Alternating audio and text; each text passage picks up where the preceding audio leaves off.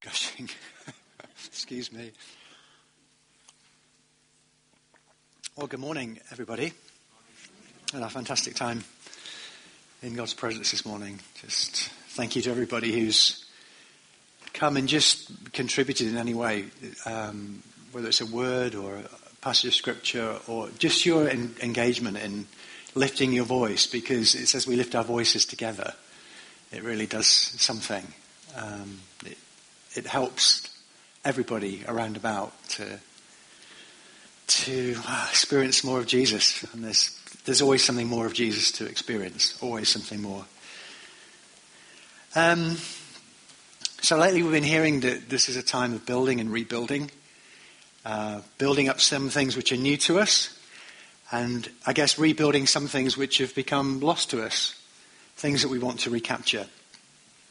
Dan, when he shared last week, was exploring the theme of building and in particular emphasizing the fact that we build together and that it's important that we build together. I guess it's interesting here that the word that Ray brought this morning about unity and oneness and whatever we might see, when Jesus looks at us, he sees unity. Um, he knows what we're like. He's not deceived. He knows that across this planet there's all kind of things that divide us, and yet he sees us as one because we all together are his body. And um, the, the books, the Old Testament books of Ezra and Haggai and Zechariah, those restoration prophets, uh, when we read them, it helps us to understanding of something what it was like to rebuild and to build. You know, and there's rejoicing and there's weeping happen at the same time. The week before uh, Dan was preaching, we had Mark Lawrence and he was sharing about the table and, and the importance of gathering round the table, both a literal table, but also in a figurative sense that we, we live our lives together. We need to share our lives together rather than to live our lives isolated and separated from each other. I mean, all of this is speaking of what God wants for us, which is to live together in love. And I know that Trevor, the week before, he was talking about the importance of us being rooted and established in love. So if you've got ears to hear, God is speaking to us and leading us into a particular direction. Um, we experience, or we can experience, this love together because of the love that comes from Him. You know, that's where that's the source of all love, but particularly this the love that potentially we can have for each other is we are made alive through the giving, self-giving love of God that we can learn to give as well. We can learn to love one another well. So this morning, what I particularly want to talk about is something which could potentially get in the way of that happening. In other words, something which could get in the way of us loving one another well. I think we need to be alert to it so that we can. Awareness is a big part of the solution often. If we're aware of something, then we're, we're all on our way to uh, dealing with it. So if you could turn with me to uh, Mark chapter 8. Look at this passage of Scripture together. And then I've got a number of things that I want to draw out of it.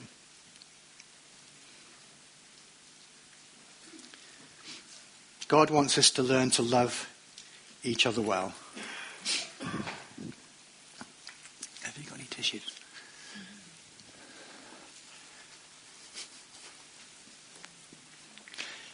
Mark chapter 8, verse 22. Thank you. This, uh, this is Jesus healing a man who had a problem with seeing. Okay?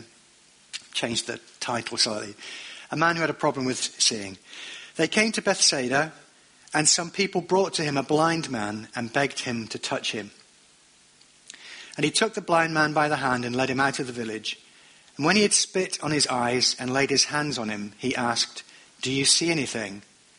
And he looked up and said, I see people, but they look like trees walking.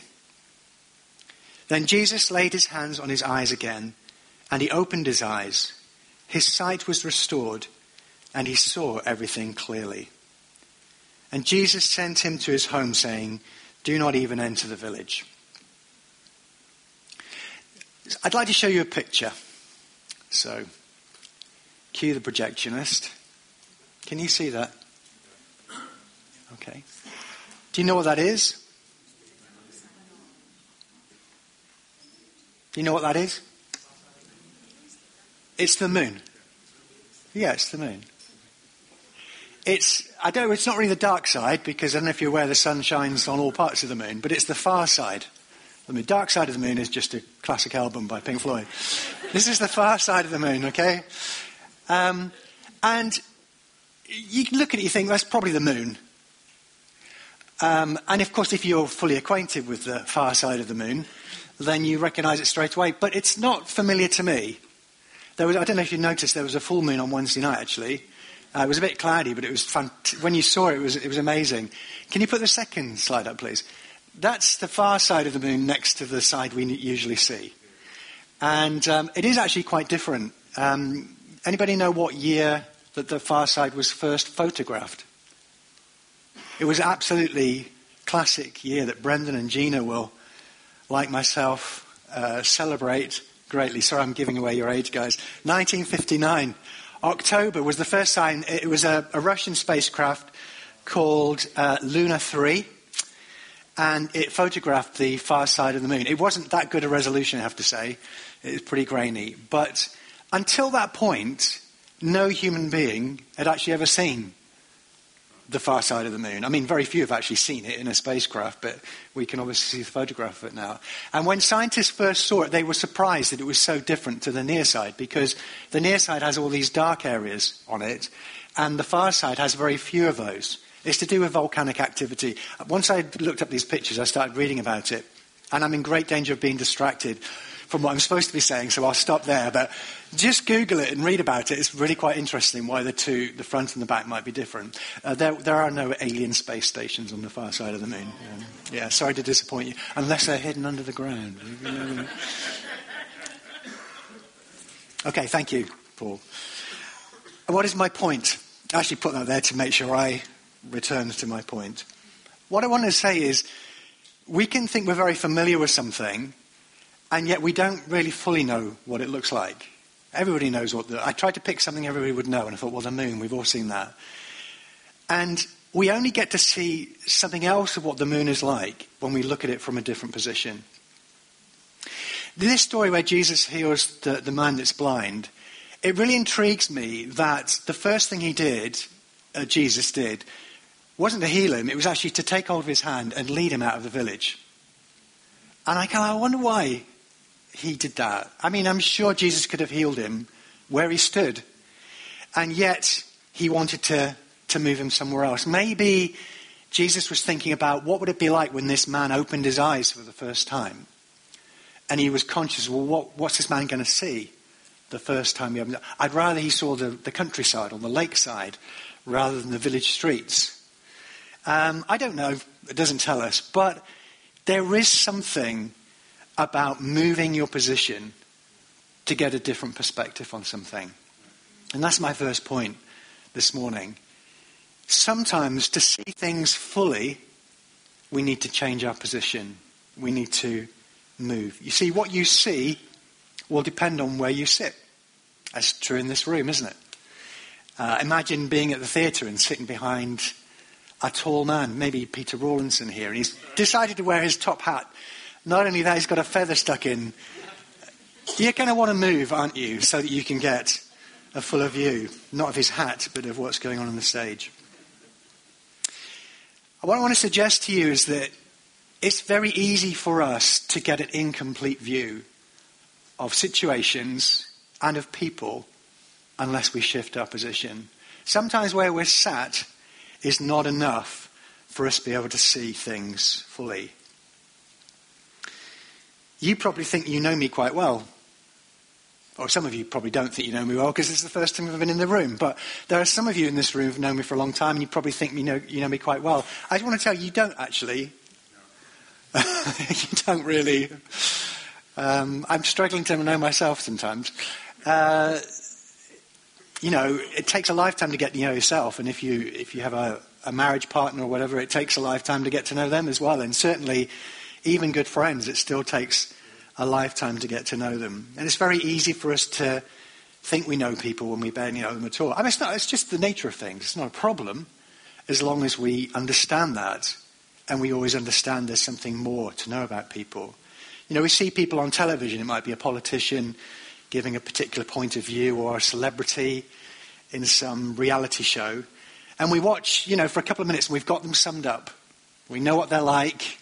We've got our assessment of that person. And clearly that's nonsense.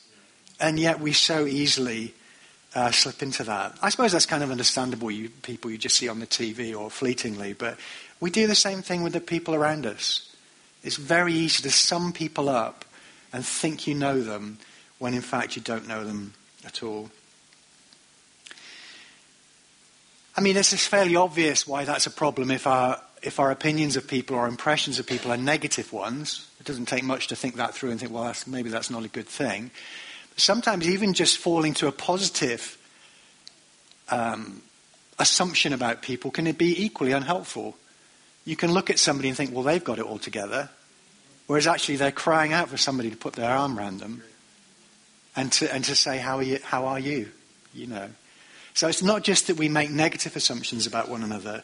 We can make erroneous positive assumptions about one another as well. And it's just really important that we're aware of it. We can just be totally oblivious of where people are at. You know, it's not really possible to get to know somebody unless you take time to be with them. It's the only way I know of really getting to know somebody. And even if that's just going and sitting with them for a couple of minutes and, and saying, How are you? and talking to one another. Mean, Mark was Mark Lawrence when he preached a couple of weeks around the table. I think was hitting on this particular point that it's as we come together, particularly around a table, that it gives us the time and the opportunity to really get to know one another. So we can get a different view of things by moving our position, but we physically, I mean, but we can also do it in our mindset as well.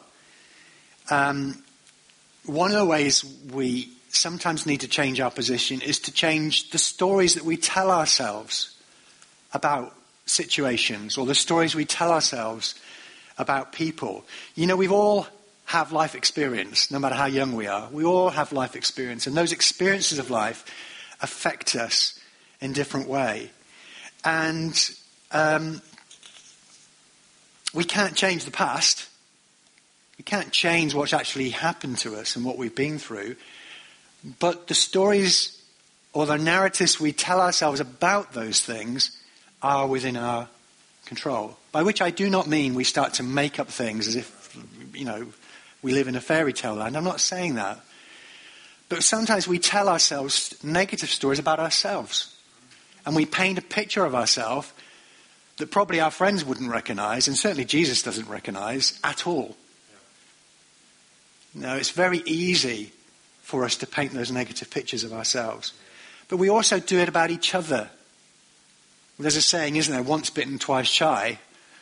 And I, a, that's a kind of survival instinct, I suppose, that I guess is somehow built into human nature, but it doesn't always serve us well. Because sometimes our first experience of somebody or an experience of somebody is not representative of who they are. And uh, as I say, it certainly isn't representative of how Jesus sees them. You've heard this kind of thing before, but ask yourself the question when, when you're down on yourself well, how does Jesus see me? And when you're feeling a bit down on those around you, ask the question, well, how does Jesus see that person? I guess when it comes to the stories we tell ourselves, a helpful question can be to, to kind of gauge is this helpful or not, is to say, does this story help me or does this story hinder me? Personally, but also my relationship with this person, does this story help me or does this story hinder me? So, my first point in learning to see well um, is that to see well, you need to think about your position. You need to think about your physical position. That can mean going and seeing somebody, eating with somebody, sitting, walking with somebody, spending time with them. So, in a very literal sense, but in a figurative sense as well. Think about the way you see things and ask yourself whether you need to change your point of view. Going back to this story in Mark, um, just reading from the end of verse 23, Jesus, after he's uh, spit on the man, interestingly, and prayed from the first time, he says, Do you see anything? And the man looked up and he said, Well, I see people, but they look like trees walking. And then Jesus laid his hands on his eyes again, and he opened his eyes. His sight was restored, and he saw everything clearly. Do you ever wonder what was going on there? Why couldn't Jesus, perhaps that's the wrong word, why didn't Jesus heal him in one go? I'm pretty sure it was in his capacity to do it. It seems strange. I mean, every other time I can think of there being an account of Jesus healing or, or anything, it just happened on the first shot, you know. And yet in this case, he did it twice. I don't know why it took two goes, but it does teach me something about seeing. And it teaches me that it's possible to see without really seeing very well at all. Because this man could see people, but to him they looked like trees. I don't know what he thought trees looked like. But anyway, to him they looked like trees walking. I mean, it shouldn't come as much of a surprise. Well, here's a quiz question for you, holding my own here. What percentage of the general population, um, this, I guess this is a UK figure, do you think wear glasses or contact lenses? There may be one or two monocles thrown in there as well, but from four years up to the oldest one amongst us, so that's including children, what percentage of the population do you think wear something like this? 31. I googled it, and that's not a cue for all of you to start googling. No, 60%, over 60%. Over 60% of the, from four years up, 60% of the population wear some sort of corrective eye seeing device. so we can think, well, okay, so perhaps that's not so strange to us that we don't see things clearly because a lot of us are used to, to wearing something to help us see clearly. And the point I want to make is that whether you wear glasses, most of my contemporaries, I think, are wearing, oh, Brendan's not wearing, but whether you wear glasses or lenses or not, actually, what did I say? Oh, sneak, sneak those on. Okay, sorry, I thought I said something silly then. Um, it wouldn't be the first time. Uh, whether you wear glasses or not, uh, we all see through lenses, and I'm not talking about the lenses in our eyes. Okay, for the medical ones right here. We all see lenses through lenses because what we see is affected by um, our experiences. Those lenses that we see through are not only glass and plastic ones, they can be a whole load of things. Uh, preconception, that's a lens that we see through. Previous experience affects how we see things. Prejudice that affects, and I'm sure if we thought about it, we could come up with others. And there are all those words previous experience, preconception, prejudice, prejudice. They're all things that are rooted in our past and rooted in our experience. And as I said earlier, we all have experiences and we've learned from them, good and bad. They've helped us to form the opinions that are important to us, the judgments that we make all of the time. And some of those things are good. I mean, I, I um, have an experience of um, eating most of a catering sized can of pineapple rings when I was a teenager. It's a previous experience. I now have a prejudicial view, excuse me, of kind of catering sized tins of any fruit, to be honest. Um, and I've kind of made a mental note to not do that again. Uh, it's not an experience I want to repeat. So some of the experiences we go through, actually, they're helpful to us, and we, we get some wisdom, uh, hopefully, as a result of them. I mean, I do eat fruit, still eat fruit, and I will even eat. It took quite a few years, but I will eat tin pineapple now, if thrust upon me. But um, not all the experiences we have, though, are kind of like that. So, uh, I mean, for example, if you, you know, I struggled with giving examples of this because I didn't want to be too narrow and I didn't want to kind of highlight anybody. Um, but, you know, a, let's say a boss can let you down and then the next boss comes along and you're already bit prejudiced towards bosses in general because of what the first one was like. Or it, it might not be different people, it might be just a person has said or done something which has hurt you in some way, and it really has hurt you in some way, that's going to affect your next encounter with that person. And yet, what happened may have been an aberration or a one off, or there may have been something completely understandable in the fact that that person was as unhelpful or unkind as they were. What I'm trying to say is we can learn from our experiences, but our experiences are not always a good master. And we have to understand that we see the world through these, if I call them these lenses, these lenses that we accumulate over time depending on the life experiences that we have. Um, you know, and I, when you think of that, on top of that, we've got all sorts of ideas and opinions as well that we pick up through our lives. Um, yeah, so that we, as a result, we will come across a person and we've summed them up within a minute. I mean, we, we know that's a problem um, in terms of all sorts of discrimination. Um, and whilst we, none of us might feel that we are the discriminatory sort, um, and yet in one sense we all are, because we see things in a particular way. We see things through lenses and we can't help it, but we can be aware of it. And if we are aware of it, we can counter that effect in all sorts of different ways. For this man who saw the trees, sorry, saw people as trees walking, for him it was a touch, a second touch from Jesus. And the point is, Jesus didn't want to leave him in that condition. Jesus didn't say, oh, well, never mind.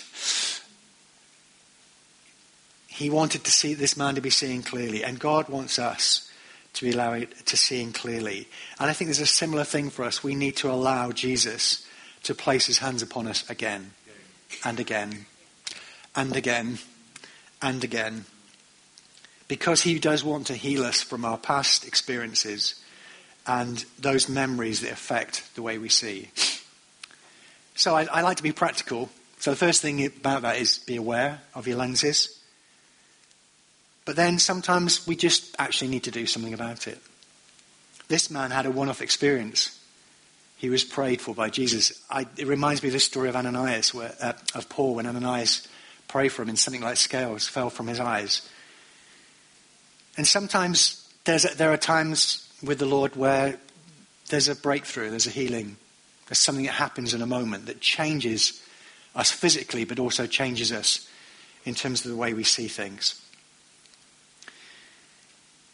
For this man to have Jesus place his hands upon him, he needed to be close. And that too is something we need. We need to stay close.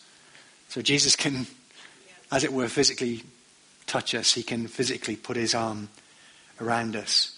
We need to forever go on forging a deeper relationship with him. It speaks to me of our prayer life, but I, I almost hesitate to say that because I don't mean just praying. I mean our life of relationship with Jesus, which is our prayer life.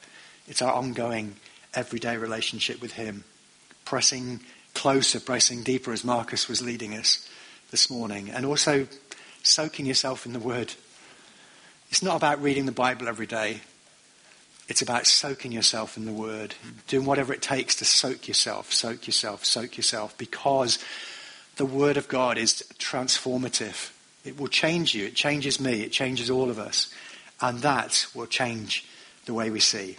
So, my second point about learning to see clearly is to allow Jesus to touch you.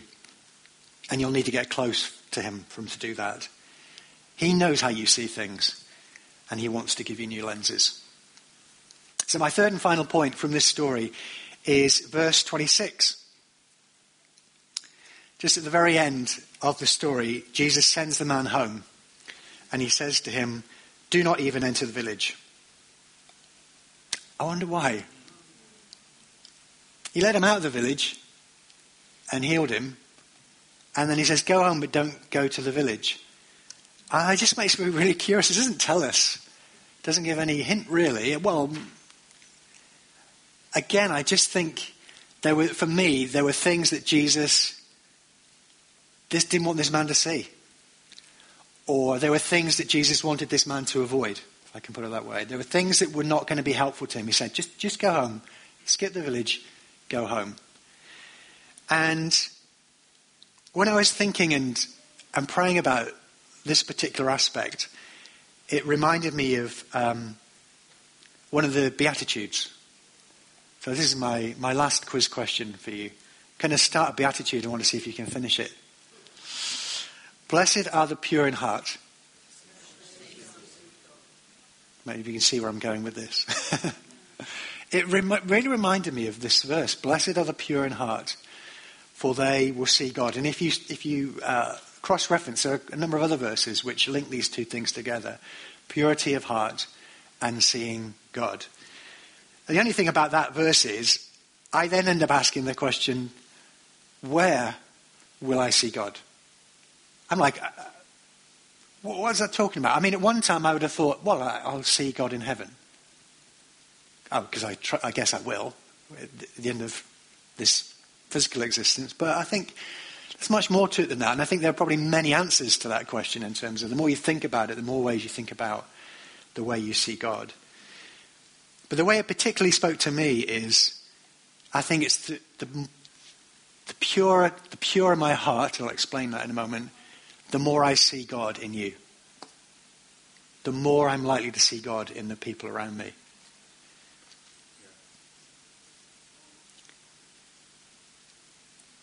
My heart condition affects the extent to, to which I do or don't see God in you. God is in you. God is in every human. We're all created in His likeness. And obviously, if if you're a person who's also got a relationship with Him, there's there's often a there's an extra added, well, not just an extra dimension, multiple dimensions to that. But God is in every person. But to what extent do I see God in other people? God wants me to see Himself in other people. And I believe one of the keys to that is that we guard our hearts. We keep our hearts pure.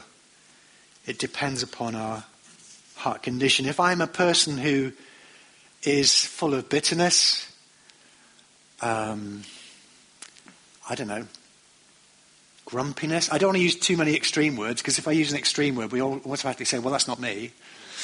So fill in the blanks for yourself.